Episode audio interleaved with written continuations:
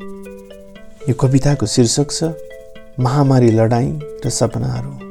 रचनाकार हुनुहुन्छ वीरु बोहरा समय जन्जिरले बाँधेर बन्द कोठामा थुनिएको छ गोलो सिसाको बन्द बाकसभित्र। किलामा थुनिएका घडीका सुईहरू झैँ मान्छे मन्द महामारीको त्रासमा रुमैएको छ।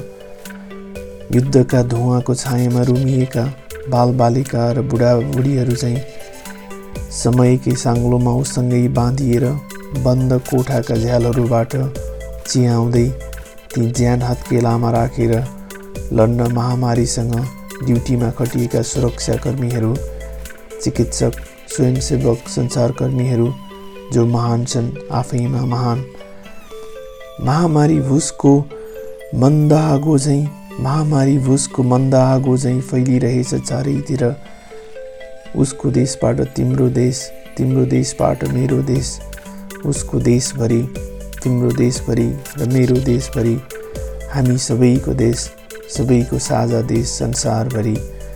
टेलिभिजनको पर्फामा देखाइएका टेलिभिजनको पर्दामा देखाइएका पुर्दै गरेका लासका ढेरहरू रेडियोका तरङ्गबाट सुनाइएका बढ्दै गरेका मृतकका गणनाहरू देखेर सुनेर आत्तिन्छन् मनहरू निसासिन्छन् हौसलाहरू।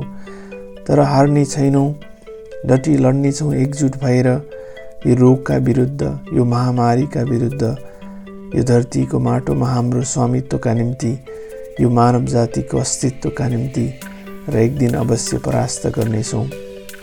अनि हिँड्नेछौँ बिन्दास हाम्रा बाटाहरूमा गुन्नेछौँ निर्वाध हाम्रा सडकहरूमा र उड्नेछौँ निष्फिक्र हाम्रा हवाई मार्गहरूमा जो भर्नु छ लाखौँ सपना बोकेका करोडौँ जिन्दगीहरूले हजारौँ मिलानको उडान हजारौँ माइलको उडान।